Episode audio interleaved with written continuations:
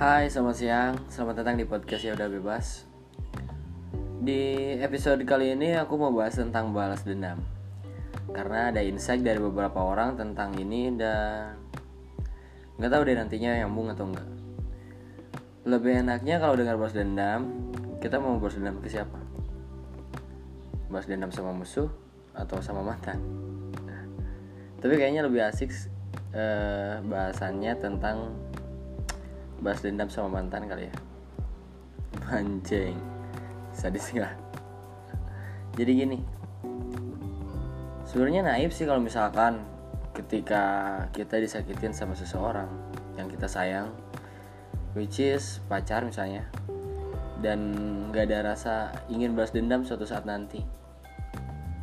Naif sih kalau kalau kata aku sih naif kalau kayak gitu tapi kita semua tahu kalau kalau balas dendam adalah hal yang benar-benar tidak baik.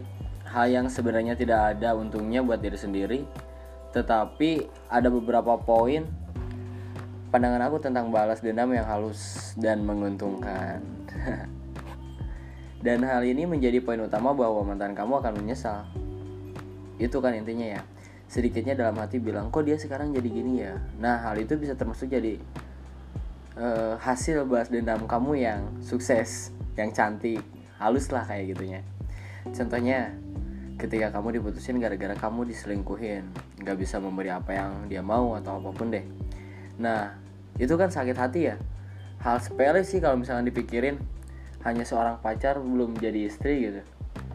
Nah, hal ini bisa kamu buktiin saat udah putus sama dia.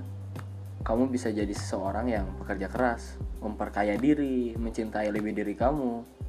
Sampai pada akhirnya mantan kamu akan menggerutu. Menggerutu tentang perubahan baik yang kamu alami. Pokoknya balas dendam gak harus dengan cara ekstrim deh. Melakukan hal-hal yang negatif yang pada akhirnya bukan bikin mantan kamu menyesal, melainkan diri kamu sendiri yang akan menyesal. Balas dendam terbaik itu ya dengan menjadikan diri kamu menjadi lebih baik dari sebelumnya. Is that point in my opinion? Tentang balas dendam, nah itu sih menurutku tentang balas dendam dengan cara yang baik. Hmm, gini gini. Dari pengalaman aku pacaran ke belakang belakang yang aku rasa ketika aku pacaran aku jadi seseorang yang baru. Mau falling in love atau mau broken heart nggak tahu sih kalau kalian kayak gimana ngerasainnya. Tapi itu benar-benar aku rasain. Contohnya gini ketika aku jatuh hati sama orang lain bogoh lah gitu ya lawan jenis tentunya. Skala prioritas pada hal yang penting itu menjadi terbagi, bahkan bisa jadi tidak seimbang. Kayak misalnya skala prioritas kepada orang tua dari 60% menjadi 20% dan always 30%-nya diri sendiri.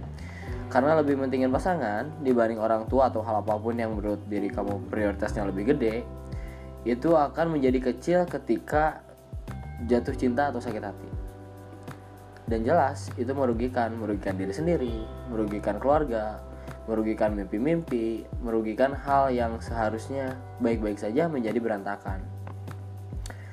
Hmm, di umur aku yang segini menurutku harus benar-benar membagi prioritas.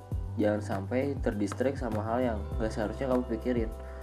Kalau misalkan kamu jatuh cinta ya nikmatin aja jatuh cintanya itu tapi jangan sampai lupa terhadap apa yang seharusnya kamu cintai. Misalnya orang tua adik kakak keluarga teman peliharaanmu atau lain-lain gitu. Banyak deh pokoknya. Lebih bagus ketika mendapat pasangan yang supporting. Support terhadap apa yang kamu cita-citakan support terhadap goals kamu support terhadap kerjaan atau kuliah bukan malah sebaliknya. Nah ketika kamu sakit hati kamu juga harus merayakannya ya rayain aja sebisa kamu gitu. Bisa dengan cara mendengarkan musik yang sendu. Kan banyak tuh Indo Indo folk kopi senja mah mual muntah gitu. Atau hujan-hujanan agar saat nangis kamu nggak kelihatan nangisnya. Belanja barang yang nggak penting atau apa pun deh. Misalnya itu kan.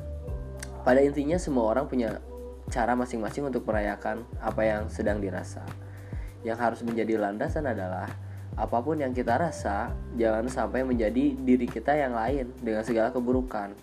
Melainkan kita harus menjadi diri yang baru dengan pemikiran yang lebih baik dari sebelumnya. Nah itu sih dari perspektif aku ya. Hmm, sekian dulu mungkin uh, episode kali ini tentang balas dendam. Kalau punya insight lagi tentang balas dendam mau sharing bareng-bareng uh, Instagram aku ada di ya udah bebas. Dah. Selamat siang